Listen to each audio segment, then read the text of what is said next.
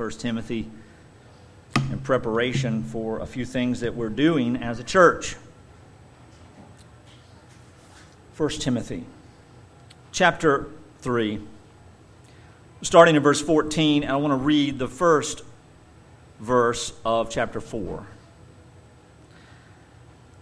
Timothy writes, I hope to come to you soon, but I am writing these things so that if I delay, you may know how one ought to behave in the household of God, which is the church of the living God, a pillar and buttress of the truth.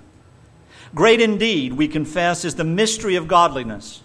He was manifested in the flesh, vindicated by the Spirit, seen by angels, proclaimed among the nations, believed on in the world, taken up in glory. Now, the Spirit expressly says that in later times some will depart the faith by devoting themselves to deceitful spirits and teachings of demons. Now, I know I'm right there in the middle of a sentence, but there's a purpose in going there because that is where Paul is landing. That's where Paul is landing. And in the weeks to come, we will get there. But today and in the next few weeks, I want to talk specifically about the church about the church. Because in our culture, we have a grand misapplication and understanding of the church. And I've talked about it for 20 years, and I've talked about it for uh, 11, almost 12 years now as a congregation. And I think that it's worth being reminded what the church is. Sometimes we can understand what things are by understanding what things are not. I'm not necessarily a fan of that type of teaching, but in some instances it is very profitable. It is profitable in the sense that we know that what we see oftentimes is not what is biblical. But what do we see? We see people coming to church. Now, we do come to church, right? That's an obvious thing. It's not like we just hang out in the ether and all of a sudden we hear this voice and it's our pastor who has some type of uh, psychic ability to talk to us. No, the very word church is a misnomer anyway.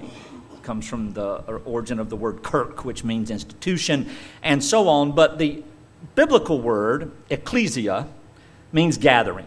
And it's a very common word that is used in the first century for any type of gathering. If it was a picnic, ecclesia. If it was a church service, ecclesia. If it was government, ecclesia. If it was a town hall meeting, ecclesia. And so when we talk about the gathering of the people of Christ, it's explicitly dealing with getting together physically, face to face, one on one. And there are instructions in the New Testament, as we've seen through the years, that we're going to be reminded of on what we're supposed to be doing when we do gather.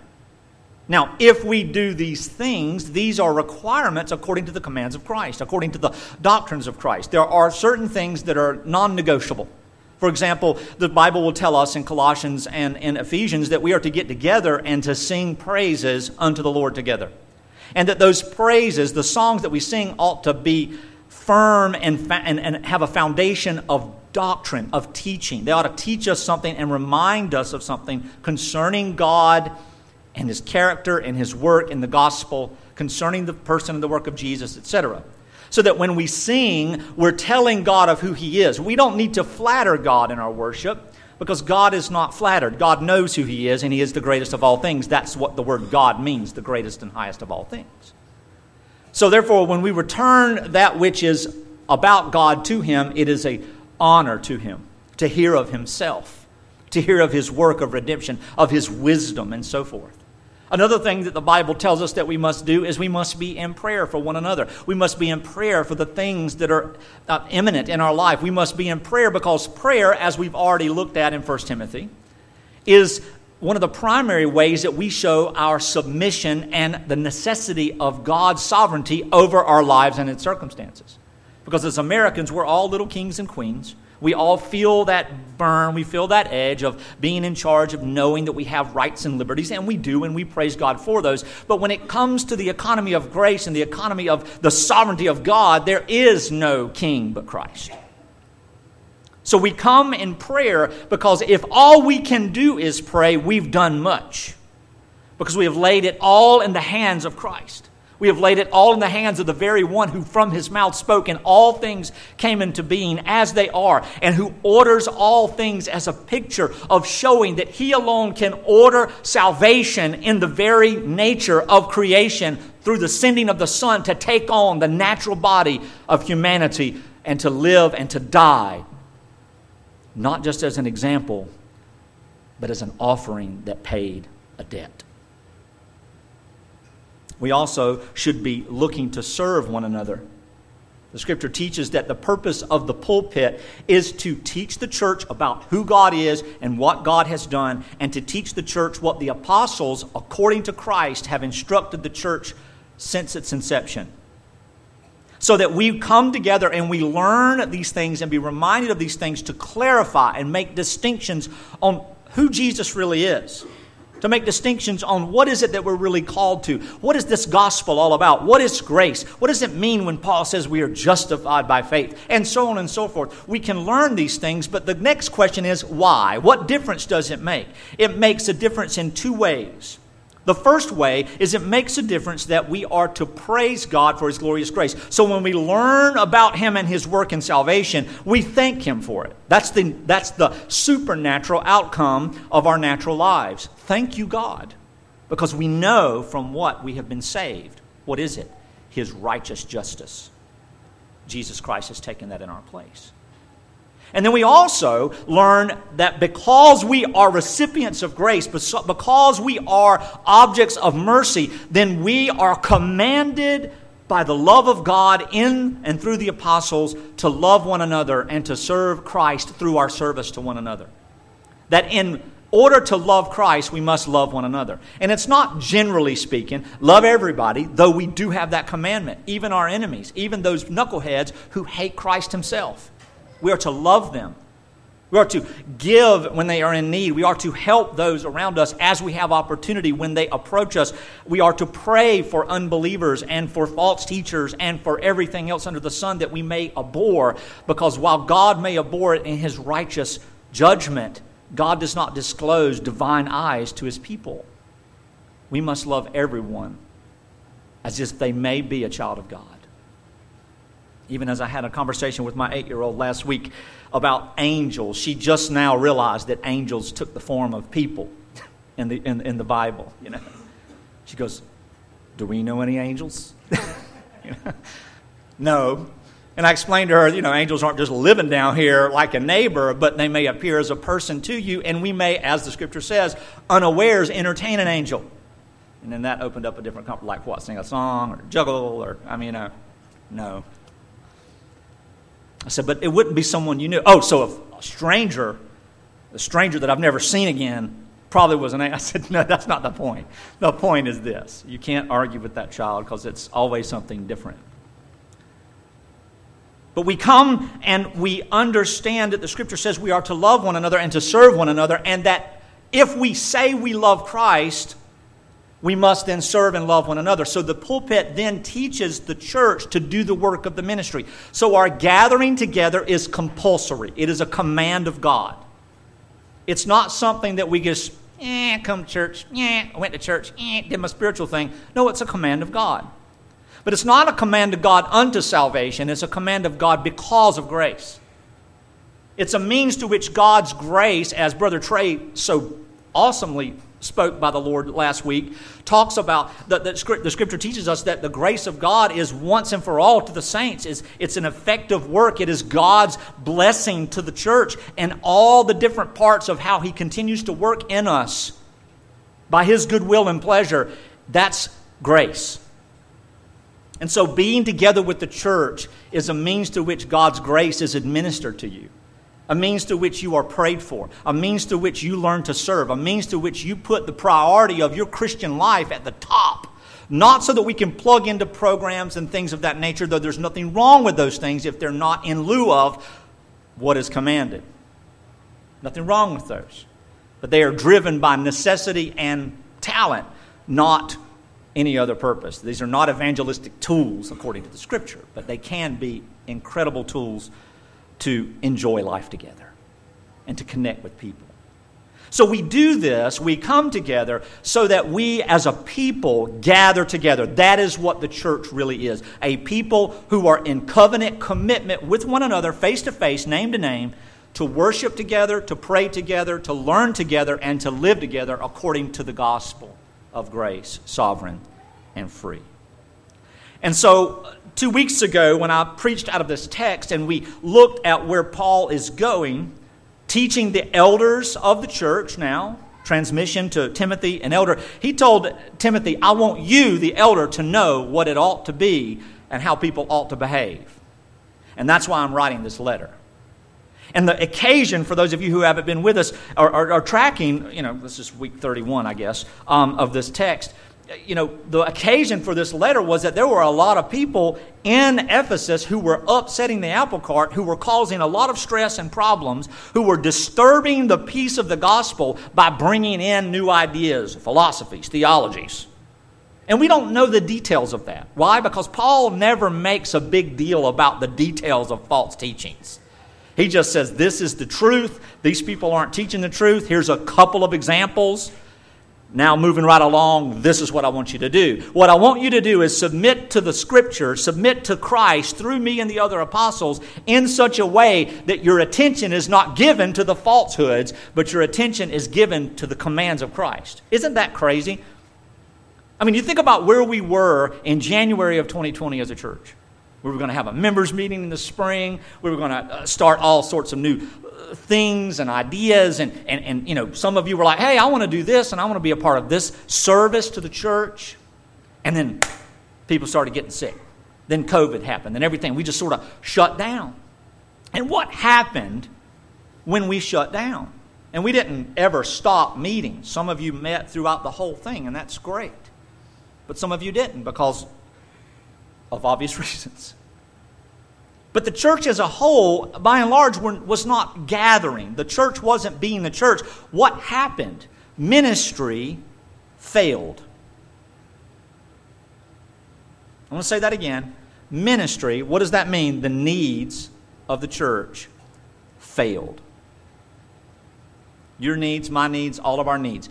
Now, we did our best. We did our best. But that's what happens when things get out of focus.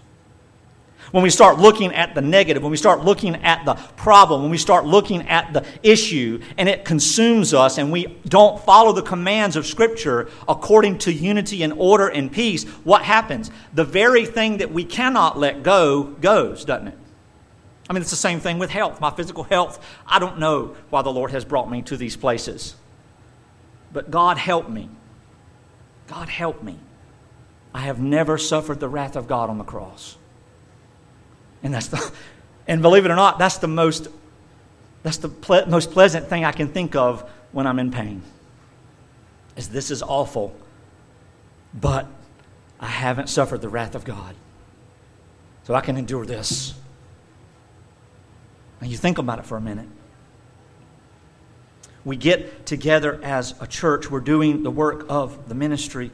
We are doing all that we can. And that's what God has called us to, that we might meet each other's needs. Ministry is meeting needs, ministry is taking care of one another. In what?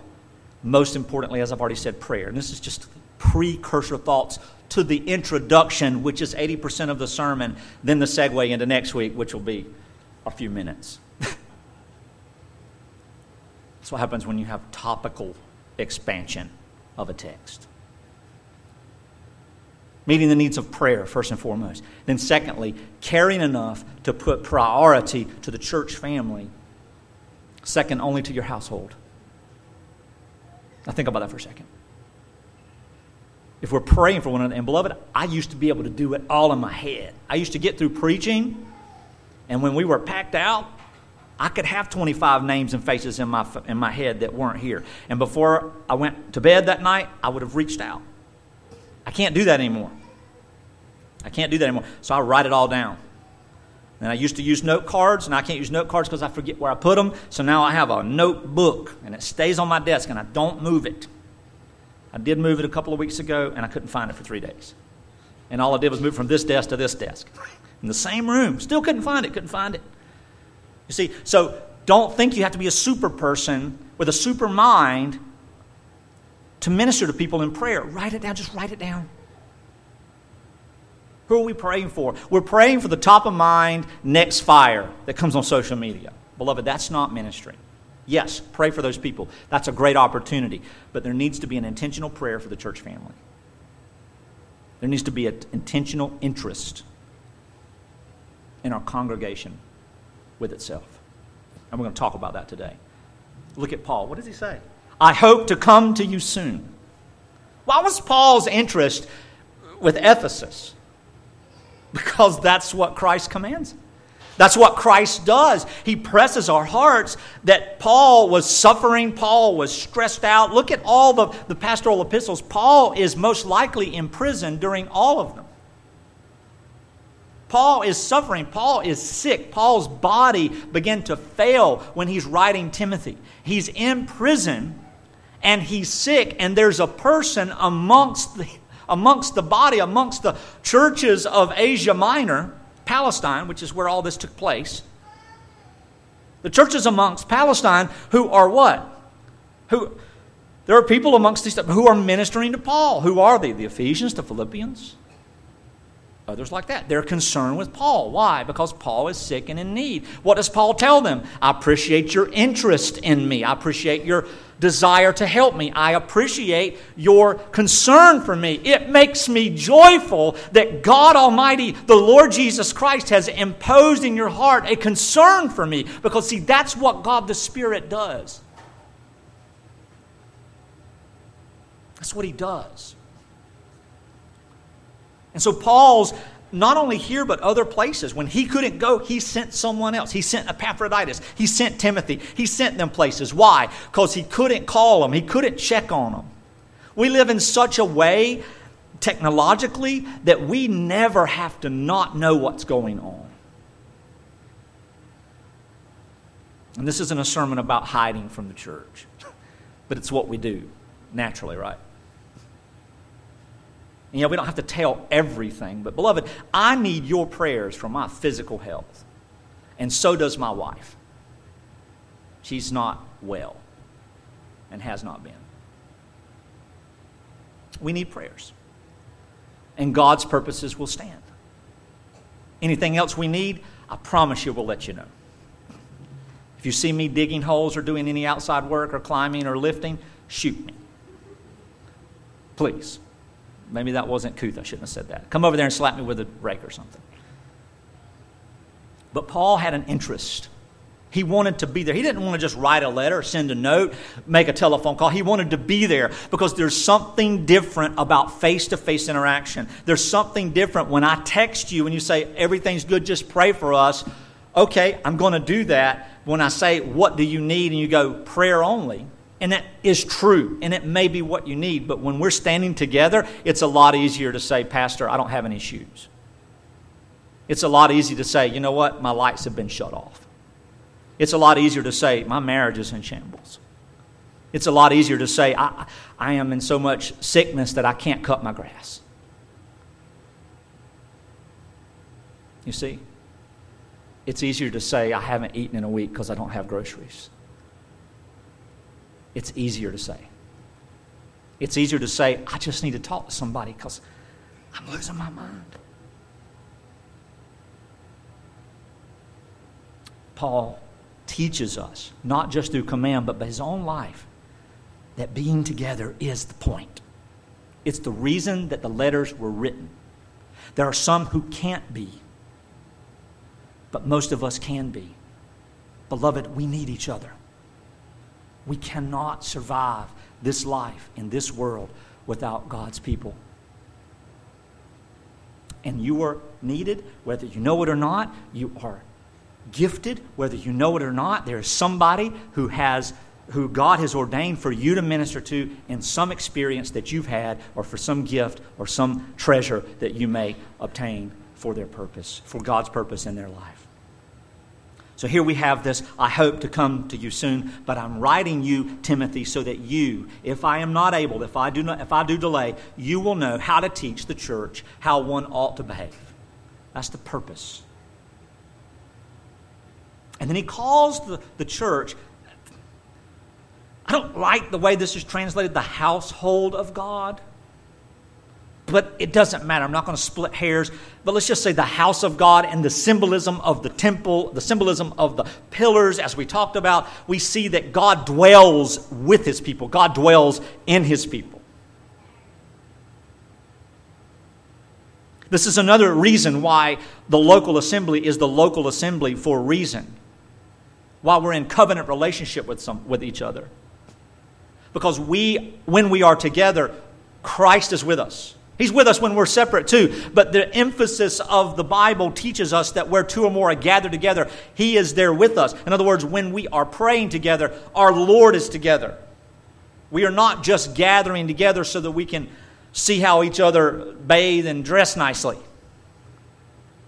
We're gathering together so that we may, in Christ, be one body because He is our head, as we'll see, as we've already seen. This is all review the church of the living God, the gathering of the living God, the house of God. If we remember what Paul taught in Hebrews, we see that God put a manager, Moses, over the house of God, but there is one true builder, and it is Jesus Christ, the head. The house of God is not a building, it's a people. The family of faith the church of the living God. But my emphasis today is going to be on this specific thing, which I've already taught, but I want to re emphasize it. Why? Because we've got two families coming into membership in two Sundays. First Sunday of August.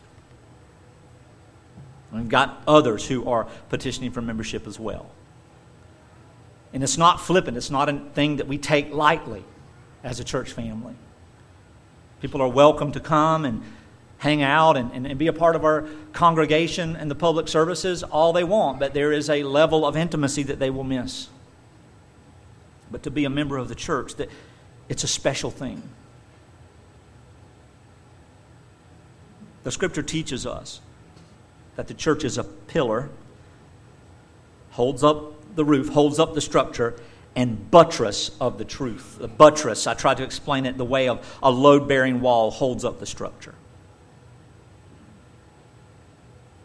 Ruby and I were sitting in the truck week before last, and there was an old building made out of cinder block in Statesboro, and she's sitting there, and she goes, How many bricks is that? So she does the math. And then we get the average weight of the bricks, because she wanted to know how much that wall weighed. It was like 60 tons. Crazy. Wow, if that fell down, be, how does it stand up? All the other walls and the structures and the trusses and the roof and everything holds it together. The church is like the wall that holds it all up. Holds what up? The truth. So today we're focusing on the church as the buttress of the truth, the thing that holds the truth up. I want you to think about this for a second. Because here's where a lot of us go. In the academics, like myself, we get really Oh, yeah, the truth. Pull out the systematics, pull out the Greek. Let's get busy on holding down the truth. Let's staple that stuff to the floor and lay on it so the wind doesn't blow it away. And that's a good, zealous appeal. It's a good thing to want to hold fast to the truth of the gospel. It's a necessity. The problem comes is when people think they can ignore the commands of Christ in unity and peace and obedience at the cost of what they think is divine zeal at the antithesis of obedience for a doctrine. Now, I'll explain that a little bit clearer as I go on. Simply put, there are some people in this life who go, Well, you don't have justification right, and I hate you. Demonic.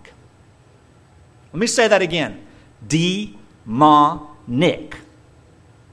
Three syllables. That's not my interpretation of that. That's the Lord Jesus through the Apostle Paul. It is not of the flesh when we hate someone who's wrong.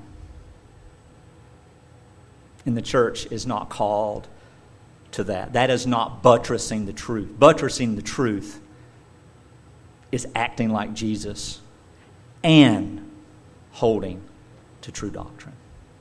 Both and or none at all. I want you to hear that. And beloved, it's not just in the church, is it? We see that type of behavior everywhere. We see that type of behavior in political points of view. We see that stuff in economists. We see that. I mean, I'm a fanboy of quantum physics. It's not healthy for me. I promise you it's not healthy. Don't go. It's just fun to consider crazy stuff like that. And there are zealots and angry people in every discipline, but they cannot be part of the local family of faith. People who are angry, bullied zealots concerning the things of God cannot be part of the family of faith. Pastors included. Pastors who beat the pulpit, scream and yell, like I've done before, many times through many years and seasons. But it must not be, because Scripture teaches us otherwise. The Spirit says, for one, in later days, expressly. See, this is Paul. He's being very careful to remind Timothy that God the Spirit is working through his writing, that it's not just Paul's own interpretation of things, but it's God himself writing through this letter. Some will depart from the faith in this way by devoting themselves to deceitful spirits. See, a deceitful spirit will tell you that you're doing the work of God when you're ignoring the commands of God. A deceitful spirit will tell you that you don't have to worry about true doctrine because you're loving one another. You see, it goes on both sides, doesn't it? So we're never flippant, but we're not belligerent. We're, it's okay. It is okay because God is sovereign. And if we follow the prescription that the scriptures show us, the prescription of scripture, that's funny, that the scriptures show us, we will find peace and we will see God's resolution of these things to the praise of His glory beyond any human wisdom, beyond the sharp pastor who can organize people well, or the great teacher who can bring peace and unity in all circumstances. God doesn't share His glory with man except through the man Jesus Christ to the praise of it. So there's a lot of P's that'll come out of my head today. The point of the church, the power of the church, the picture of the church, all this stuff. It just comes so easy. Alliteration just comes so easy. But they're not outlined, so don't worry about writing them down. But what is the point of the church? What is the point of the church? When Paul talks about the church being the buttress of the truth, what is the point? Well, that, that's it. A display of the wisdom of God. In Ephesians chapter 3, we see that the manifold wisdom of God is displayed to the principalities, the powers of this present age, of the heavenly places, which, according to Ephesians 6, is the devil and the demons, the fallen and non elect angels. And so we see very clearly that the point of the church is to show God off. Just as the, the psalmist writes, Your heavens, the heavens declare your glory, and the work of your hands so does the body of Christ declare your glory, not in the systematized reality of gospel theology, but in the reality of living as gospel recipients. I think I preached it this way some eight years ago that what Paul is trying to simply express in Ephesians 3 is that the devil knows the power of God in redemption because the church is the church exists. And the church, beyond all that which is prudent and rational and logical in the eyes of most people in the world, does and behaves in such a way together in love and unity that baffles. You mean that, man, that man said that to you? You mean that person did this to you and y'all are still friends? We're not friends. We're siblings. We're not friends. We're, we're connected in the blood of Christ.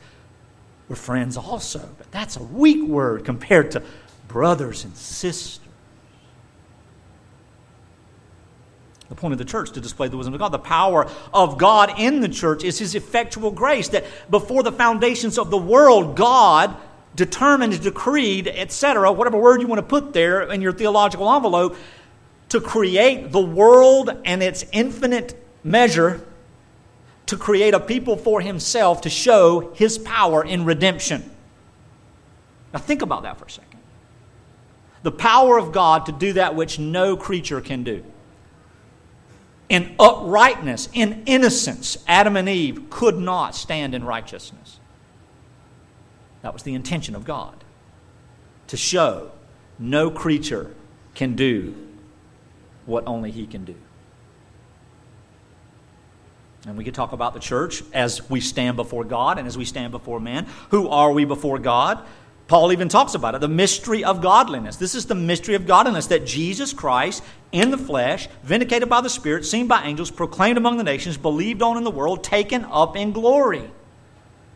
And this is the this is the segue into this. Some people are going to depart from the faith. After he's already told Timothy, thus the elders of the future churches, what a leader ought to be and how to qualify and measure a leader's qualifications in, the, in concerning their oversight of the church and their service to the church. You notice that, right?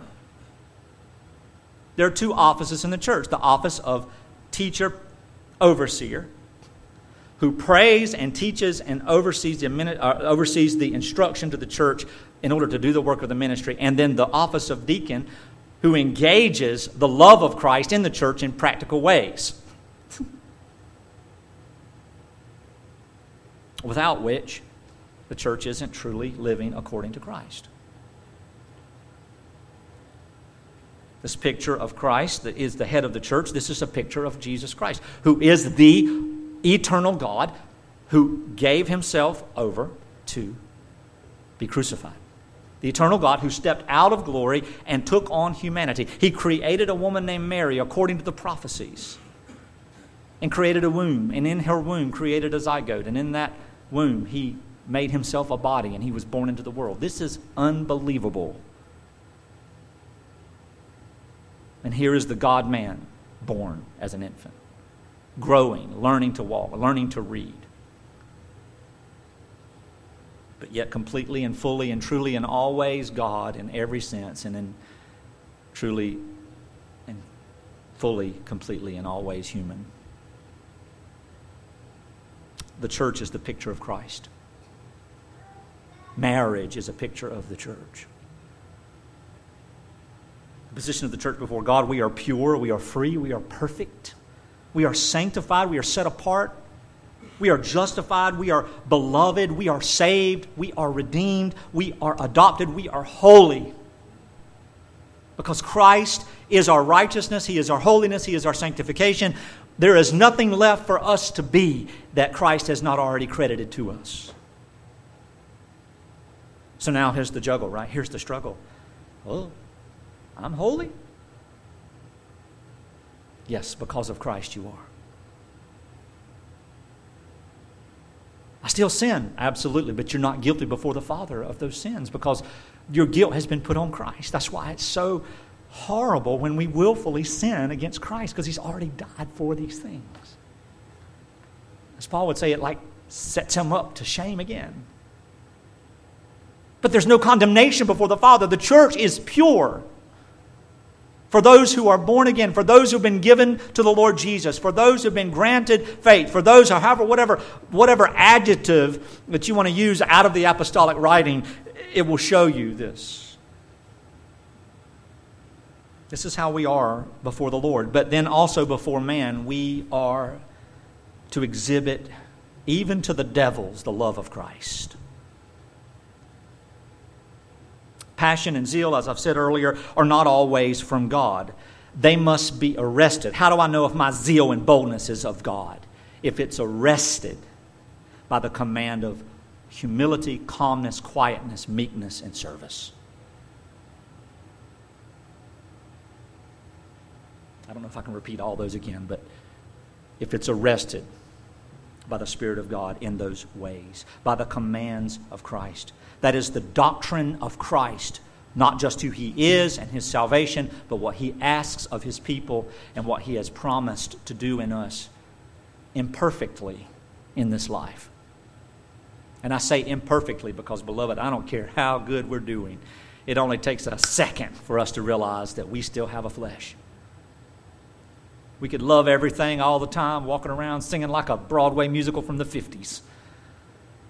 And then, boom, flush it all down the toilet. That's why we know that we stand before God in this promise that there is no condemnation for those who are in Christ Jesus. No matter the motive or the mission, when our words and our desires and our actions violate the clear instruction of Scripture, it is of the flesh. And when it is of the flesh, it is not of the Spirit of God, it is of the Spirit of the world. Okay? And that instruction, as we see it in the New Testament, even with the most heinous of people, look at what the Corinthians were doing. I mean, beloved, if our children acted like Corinth, we'd go to jail. You know? That, I mean, there'd be some problems. Yet, what did Paul say? Paul said, I'm going to come down there with a stick and I'm going to beat y'all's butts. I want to call you mature, but you're not. You're children. You're babies in the Lord, and you're not living according to grace. You're not living according to the gospel. You should be ashamed, not celebrating. But he never condemned them. Even when we dismiss someone from the fellowship of the church because they refuse to submit to the simple instruction of being patient and peaceable. Because none of us are without sin. But when people want to disrupt life and make demands and make conditions on obedience, we cannot fellowship with them. And we have that blessing from the Lord to say, okay, and you go your way, and we're here when you're ready. We love you. We desire to see you reconciled.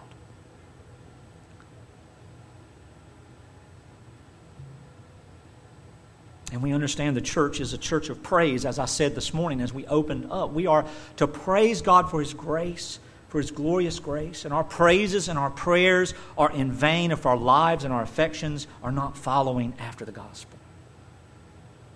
And beloved, let me tell you something.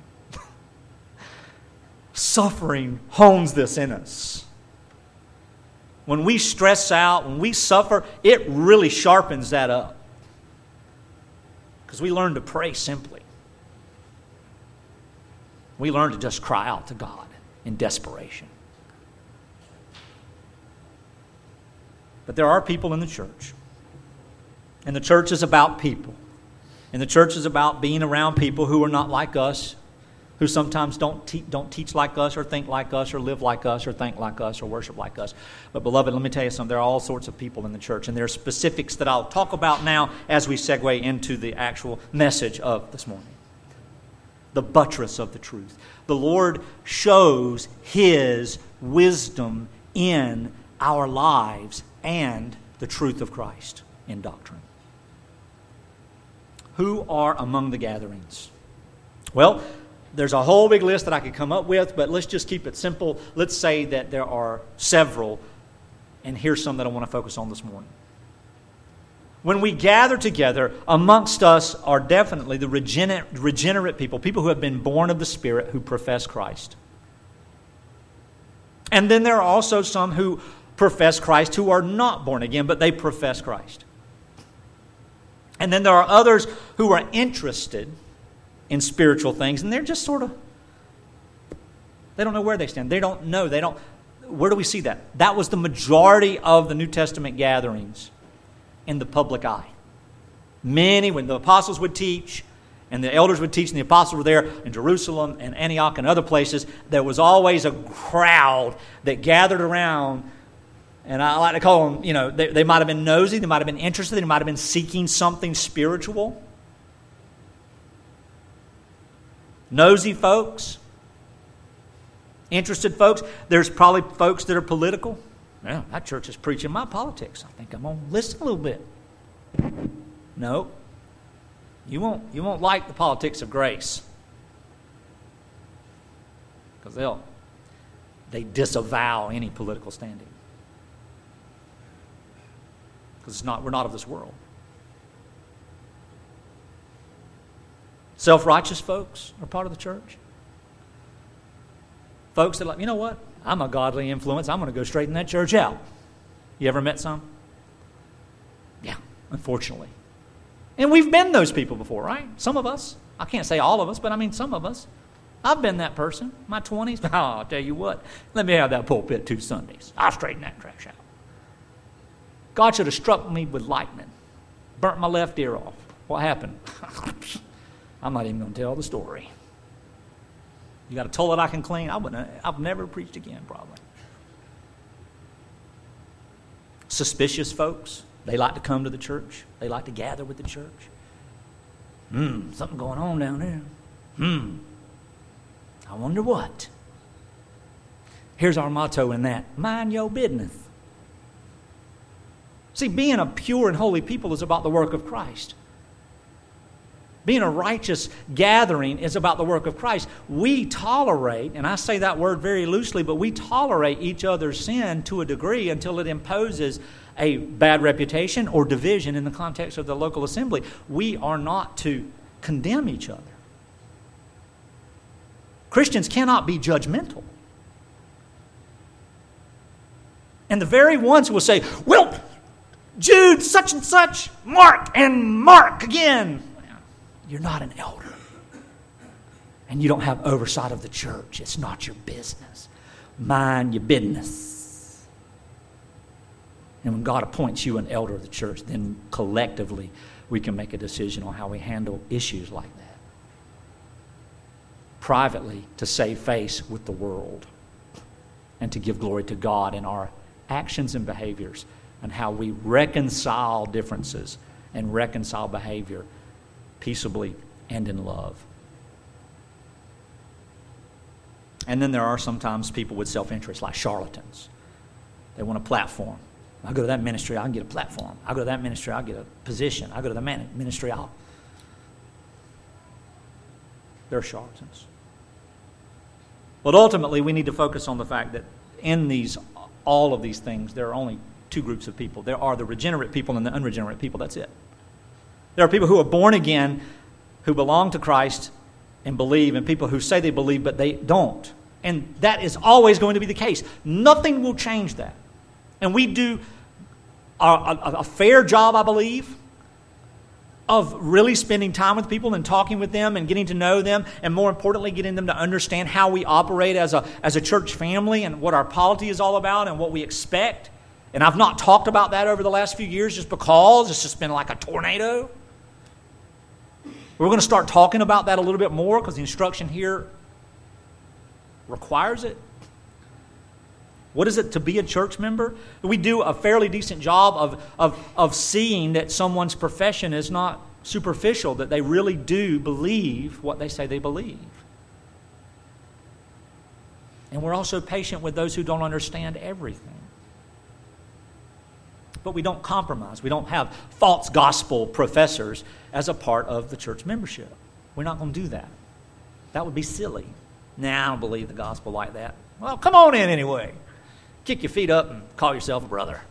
That doesn't work. But what does work? The testimony alone of Christ and His work and the gospel of free and sovereign grace as we articulate it in a simple way and then, secondly, to become a member of the church, not only do you have to, some sense, profess to be born again and believe the truth, but you have to be willing to submit to the instruction of the Scripture in everything. In everything. And for some people, they go, Oh, I hear what you're saying. Now you're going to tell us how to dress and tell us what to look at and tell us what to read and tell us what to eat and tell us what to drink and tell us what not to do. No, we're not. I mean, raise your hand if you've ever been told that from this pulpit. I've had private meetings where I've said, that's probably going to hurt you. That's probably going to destroy your marriage. That's probably going to wreck your finances. That's probably, there's a difference in shepherding counsel and whiz wise counsel versus dominating. Let the word teach us. What does the word teach us? We are to submit to the Word of God in all matters in peace and unity, seeking good, believing all things in love. Love is not easily provoked. We're to bear with one another in love. This is not a conditional matter. Well, I'm going to bear with you until XYZ. I'm going to bear with you unless XYZ. No, You who are born of God by grace, who God in His mercy sacrificed His Son in your place, are going to bear with each other. Is it easy? It is for me. I don't know what y'all's problem is. No, it's not easy. It's not easy at all. It's the hardest thing we will ever do. And you know what the hardest thing is? You know what holds it all up? Like if all of this stuff was all of this impossibility to get along with people and to love people, if it just stayed from the, from the neck to the top of the head, you know what that lever that holds it all in? Pride. Pull it out, let it go. It's pride. The truth the church buttresses the truth. The church holds up the truth in both our lives together in unifying reconciliation and living and ministry and doctrinal positions. And anytime we see anything out of the ordinary or, or falling away in any of those areas, we gently come back as elders because that's our responsibility as elders. We gently come back and we re-instruct and we realign and we peaceably keep everybody else out of it so that we can fix it and get it to where the person who has caused an offense is reconciled without damage. I mean, think about it. Who among us has not sinned? Don't raise your hand. no, it's, it's not okay to be harsh with one another and to do things according to the flesh because we think we're zealous for righteousness. There's one group of people in the New Testament that did that often, and they were the Pharisees. And Jesus says this of them that they were dogs, broods of snakes, whitewashed tombs empty vessels, worthless, unclean, children of Satan.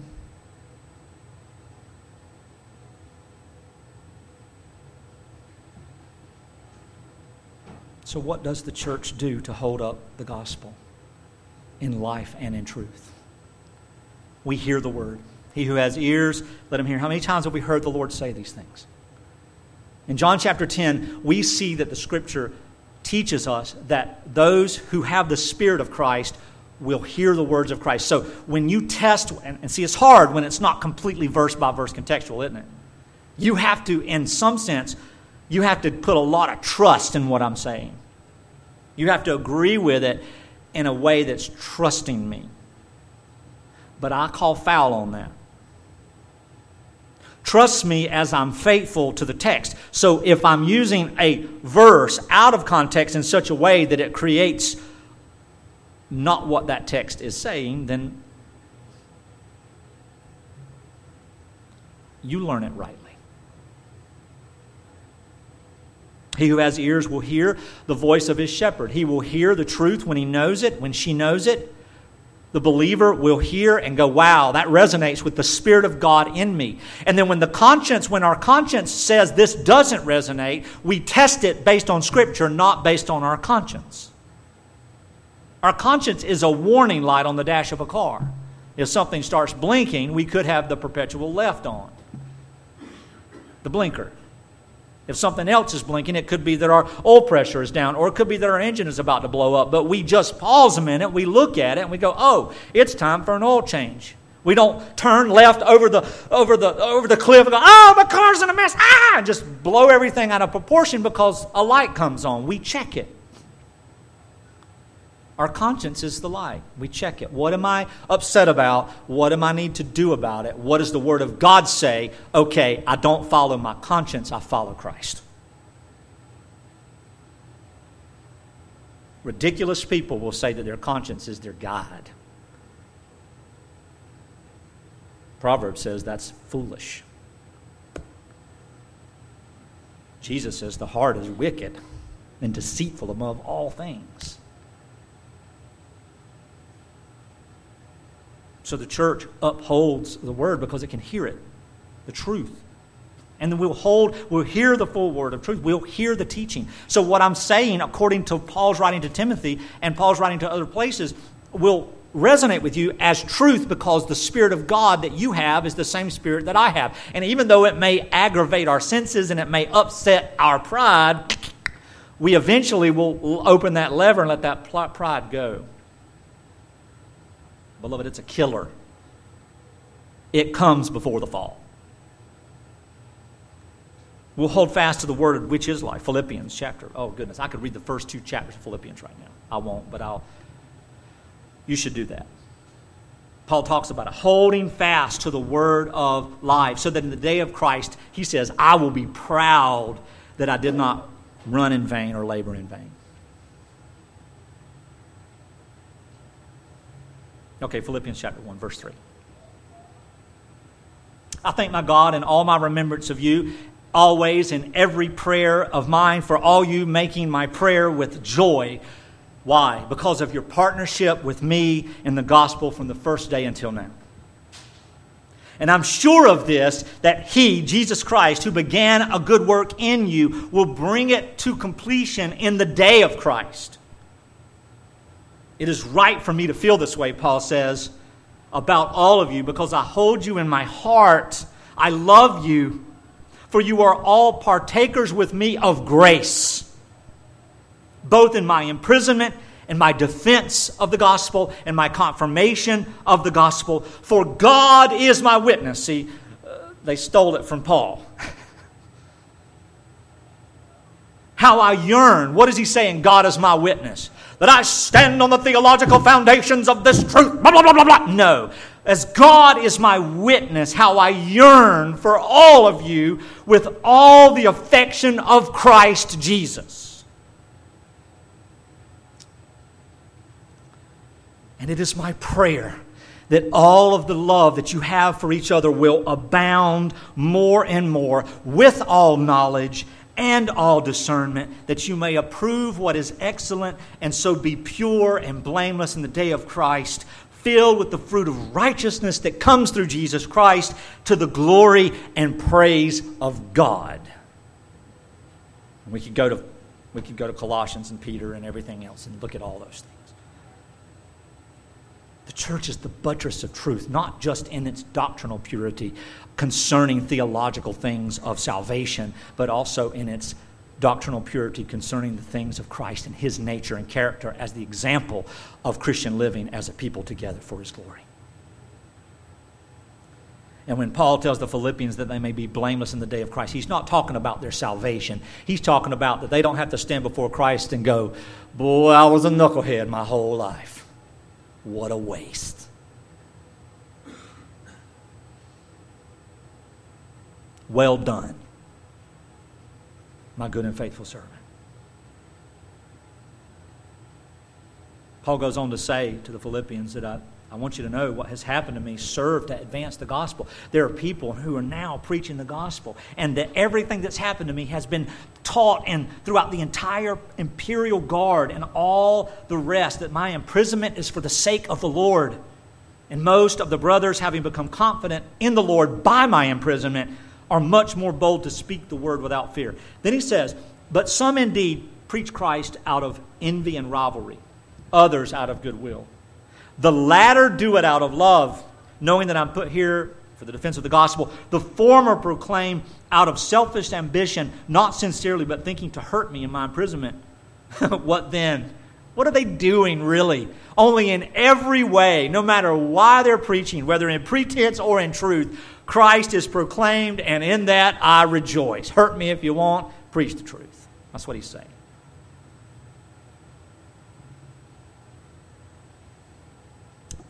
The body of Christ defends the gospel even in suffering even in turmoil, even in division, by holding fast to love and unity as well as the truth. That's what Paul's teaching us there about the Philippian church. And we stand and buttress the truth also because we will have a full understanding as we learn. Paul would tell the church, I, I, I referred to this in my opening statements in Colossians chapter 3 where we're supposed to put on and do and as we gather together. Put on then as God's chosen ones, holy Colossians 3:12, holy and beloved. Put on compassionate hearts. Put on kindness. Put on humility. Put on meekness. Put on patience, bearing with one another. I don't want you to take my word for it. Listen to the scripture. And if one has a complaint, if one has a problem, if one is hurt, if one's angry, if one is, has been, uh, you know, maligned, forgiving each other. As the Lord has forgiven you, so you also must forgive. And above all these things that I've said to you, you must put on love, Paul says. Because love is that which binds everything together in perfect harmony. Well, I don't have to love an unbeliever. Yes, you do. You have to love the unregenerate church goer. You have to love the sinner because that's who we are.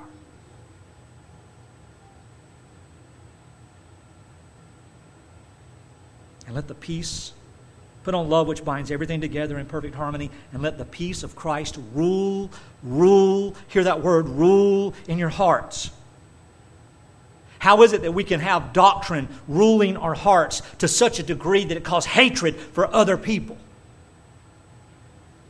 If we know that we have been saved by grace, if we know that the Lord Jesus Christ has said it is finished on our behalf, if we know that God the Father has satisfied his righteous judgment against us in Jesus Christ and his flesh, then how in the world are we able to sit there and know that it rules in our hearts and hate someone else who may or may not even have that peace? I believe that the true gospel aware believer who is growing in grace and is not a baby in the crib in diapers being nursed,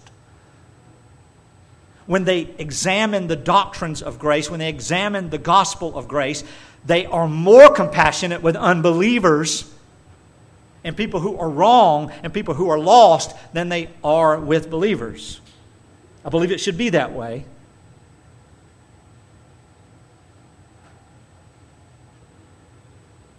But sometimes it's not, is it? They don't love. Beloved, we can't let that be. Let the word of Christ dwell in you richly. Why? Teaching and admonishing. That's a warning. One another in all wisdom, singing psalms and hymns and spiritual songs with thankfulness in your hearts to God. And whatever you do in word and whatever you do in deed, do everything in the name of the Lord Jesus, giving thanks to God the Father through him. Now, there's a lot there, but I think it's a good cap on the end of this reality that we are the buttress of the truth. In truth and in life and in deed, to which we do not, two things that we do not conflate. Clarified even more so last Sunday. We don't conflate our righteousness imputed with our growing in grace. They are two very distinct things. And there are many of us who will never really grow up a lot in grace. And so those who are mature endure and teach and gently persuade. Lest we become self righteous. We do not measure a man's regeneration by the tenacity of his personal ambition to live pure.